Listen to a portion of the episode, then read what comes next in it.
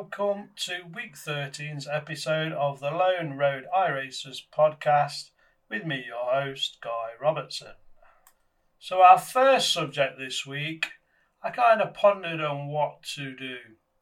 Then I thought, well, we've got a, a very, very iconic track coming up uh, for uh, probably quite a lot of series road races um, next week the Nürburgring.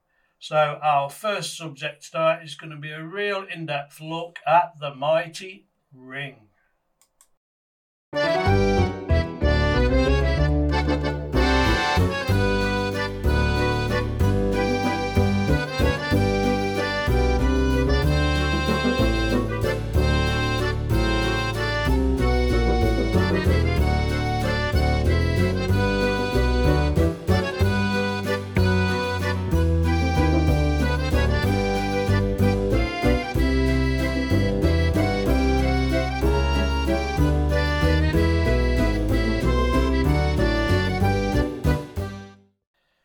Now, before we start this uh, uh, topic, I want to apologise for my German speaking ability. I'm going to do my best with the pronunciation, so bear with us as we go through this section.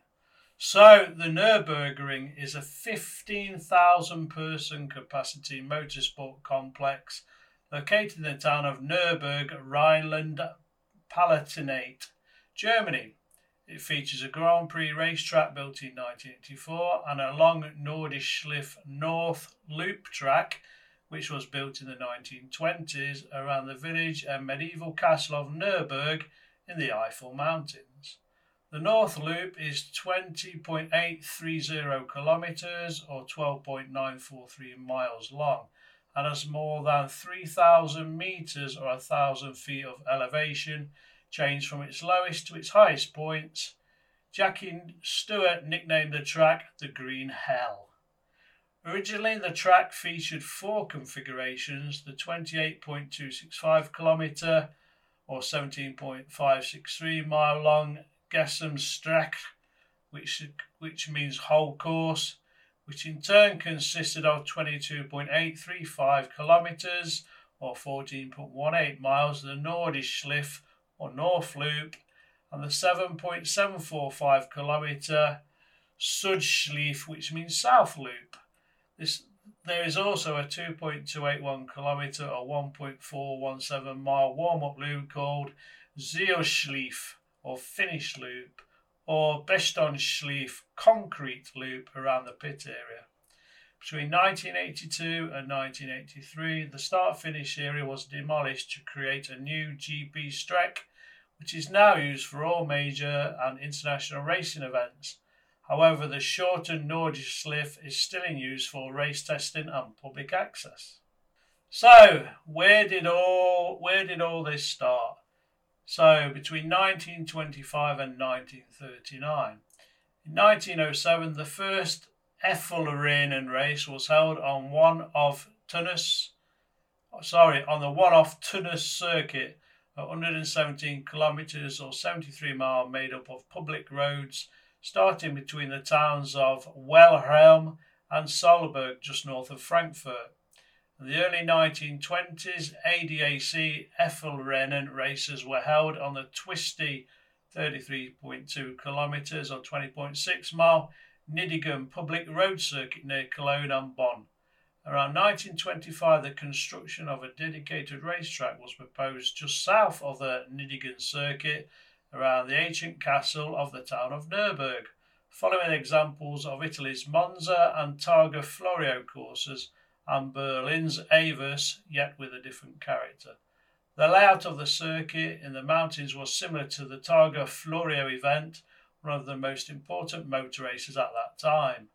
The original Nürburgring was to be showcased for German automotive engineering and racing talent.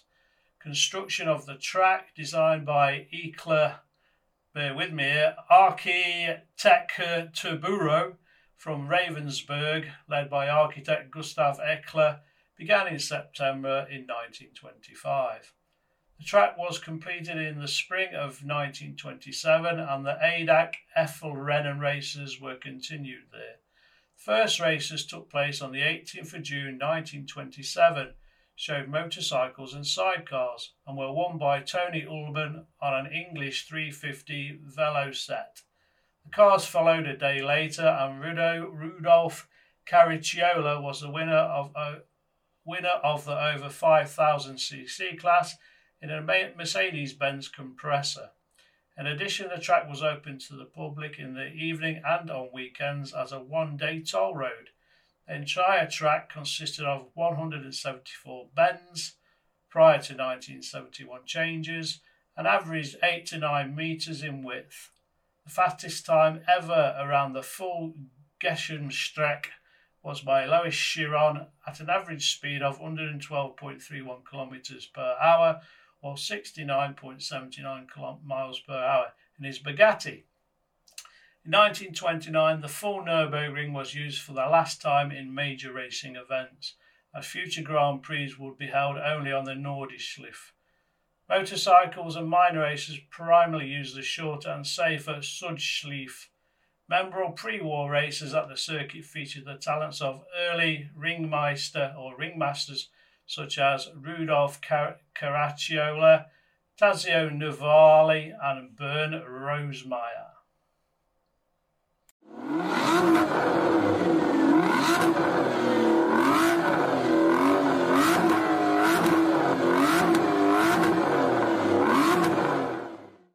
1947 to 1970, the Green Hell. After World War II, racing resumed in 1947 and in 1951 the Nordschleife or the Nürburgring again, again became the main venue for the German Grand Prix as part of the Formula One World Championship, with the exception of 1959 when it was held by the AVUS in Berlin. A new group of ringmeister rose to dominate the race. Albert Ascari, Juan Manuel Fangio, Stirling Moss, Jim Clark, John Surtees, Jackie Stewart, and Jacky Ickx uh, were the new ringmasters. On the 5th of August in 1961, during practice of the 1961 German Grand Prix, Phil Hill became the first person to complete a lap of the Nordschleife in under 9 minutes, with a lap of 8 minutes 55.2 seconds in the Ferrari Shark, uh, uh, sorry, in the Ferrari 156 Sharknose Formula One car. Over half a century later, even the highest performing road cars still have difficulty breaking eight minutes with a professional race driver or one very familiar with the track. Also, several rounds of the German Motorcycle Grand Prix were held, mostly on the 7.7 kilometer Südschleife but the Hockenheimring and the Suti de Ring, Su, sorry again, Suti de Ring were the main sites for Grand Prix motor racing. In 1953, the ADAC 1000 kilometer Nürburgring race was introduced, an endurance race and sports car racing event that counted towards the World Sports Car Championship for decades.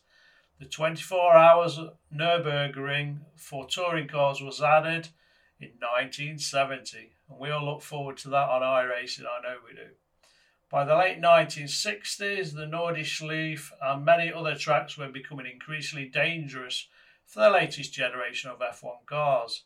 In 1967, a chicane was added before the start finish straight called Hohenrain in order to reduce speeds at the pit lane entry.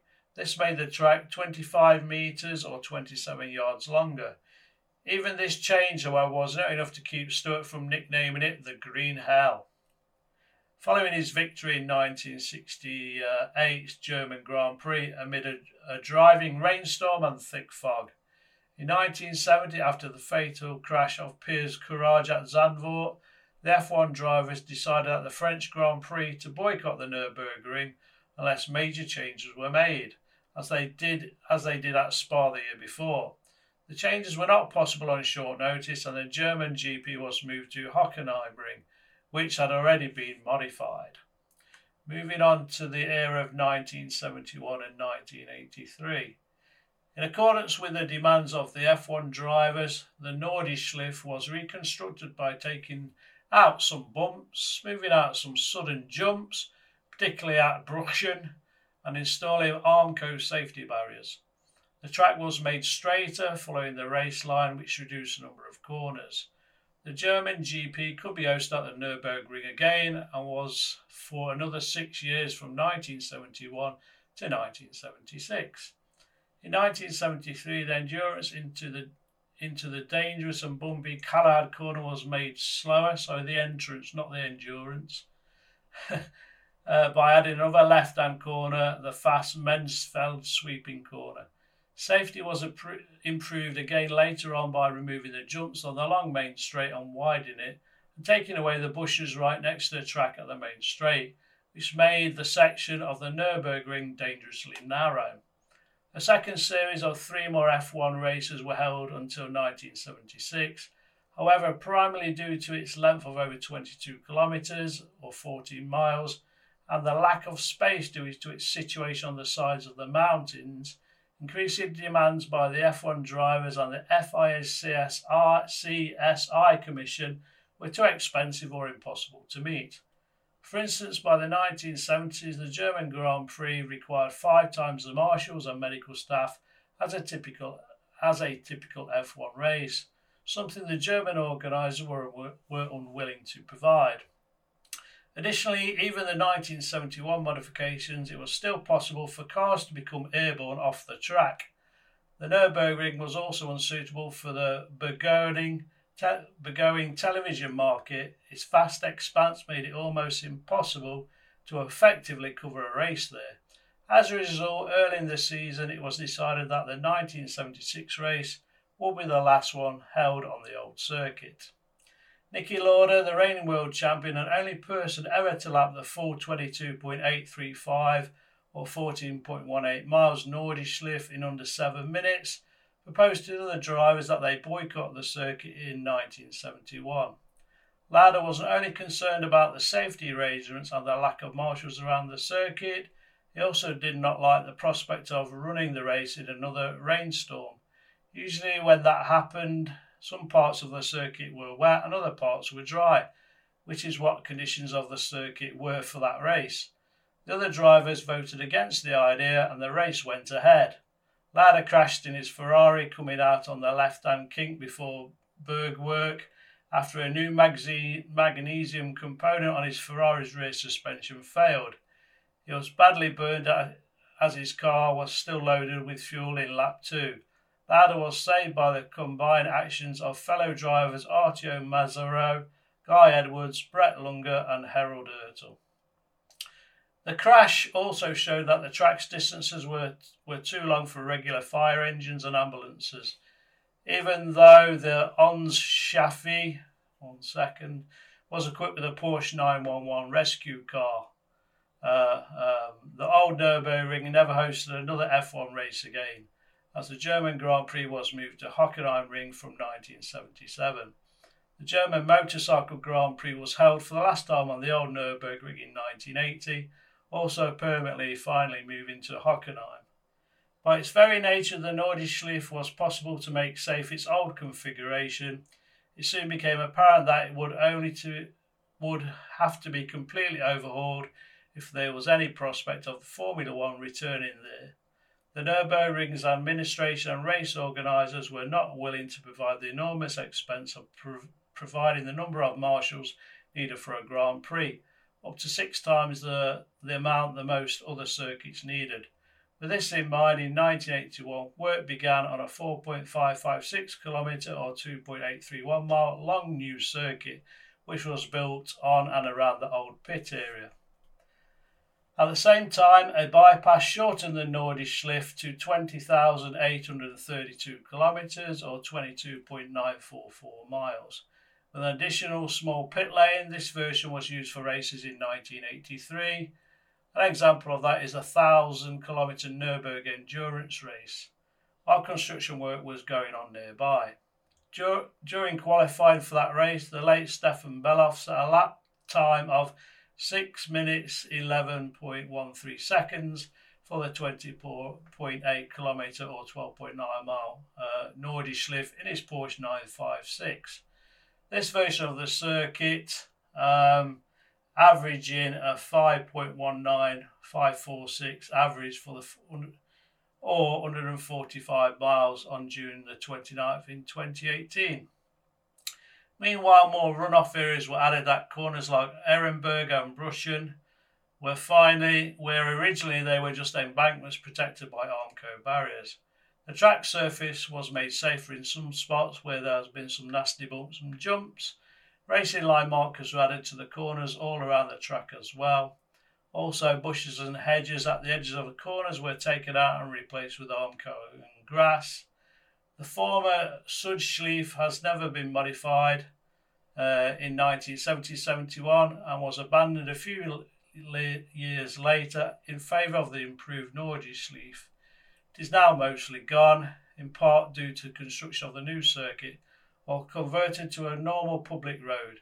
But since 2005, a vintage car event has been hosted on the old track layout, including part of the parking area.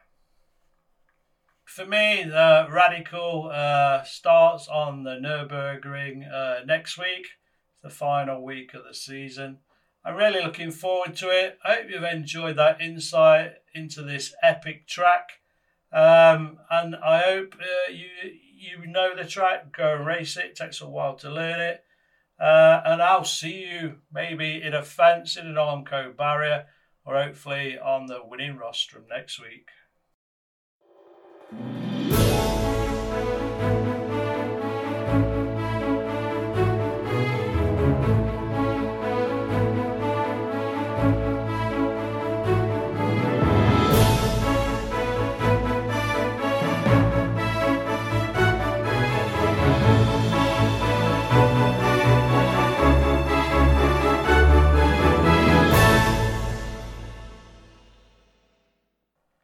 our second subject tonight is a bit of a follow-up from uh, what has been released so far in regard to the new BMW um, and its effect into the IMSA class.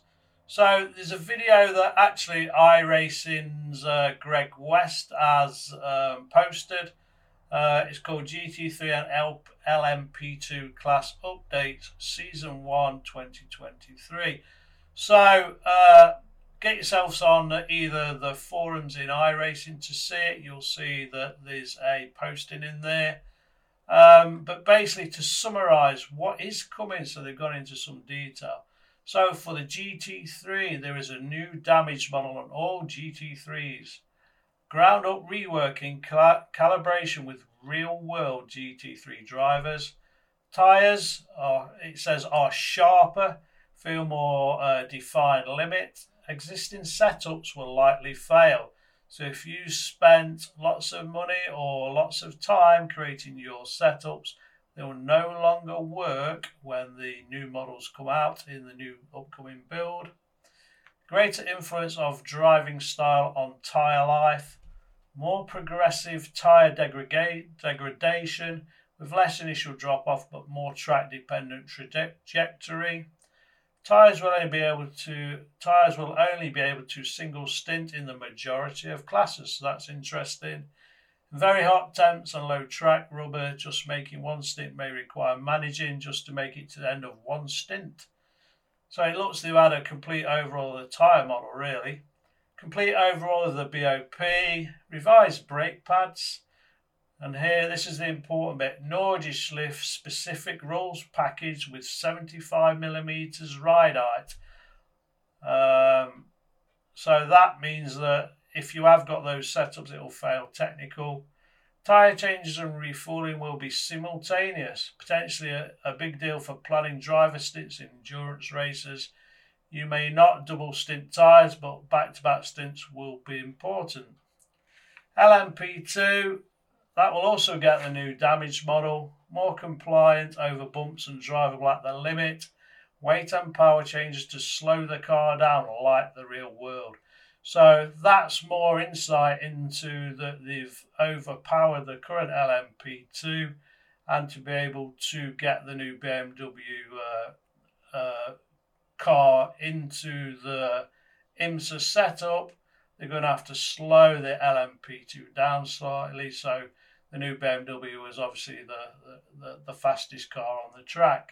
So that's that's good news. I haven't seen any new other insights into releases for uh, road racing through the upcoming build coming soon. But GT3s, LMP2s, big changes heading your way. Hope you enjoy.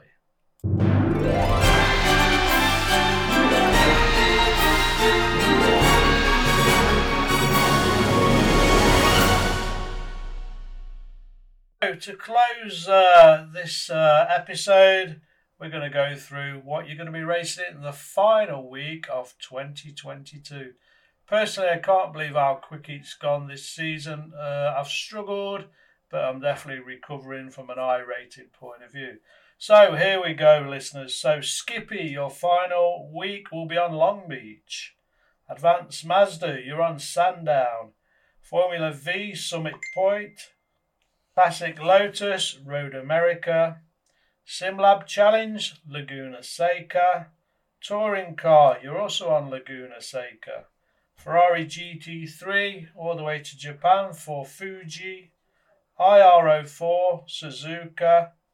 Formula Renault 2.0 finds its way to the Red Bull Ring. SCCA Spec Racer Okayama. Porsche Nürburgring combined. IMSA, you find your way to Daytona International Speedway. Mazda MX5, your final race for the season is on Laguna Seca. Mission R, Nürburgring combined. Radical, Nürburgring Nordschleife Industrial. Grand Prix, you're on Spa. F3, Barcelona. GT4, Laguna Seca. Grand Prix Legends, Mount Panorama, Formula Renault 3.5, Phillip Island, LMP2, Daytona, and finally for this season, GT Sprint finds yourself racing at the Red Bull Ring. So, enjoy your final week. Make sure your safety is above two, or you will get demoted going into the end of week 13. Just a reminder, folks. Laters, I'll see you on the track soon. Bye for now.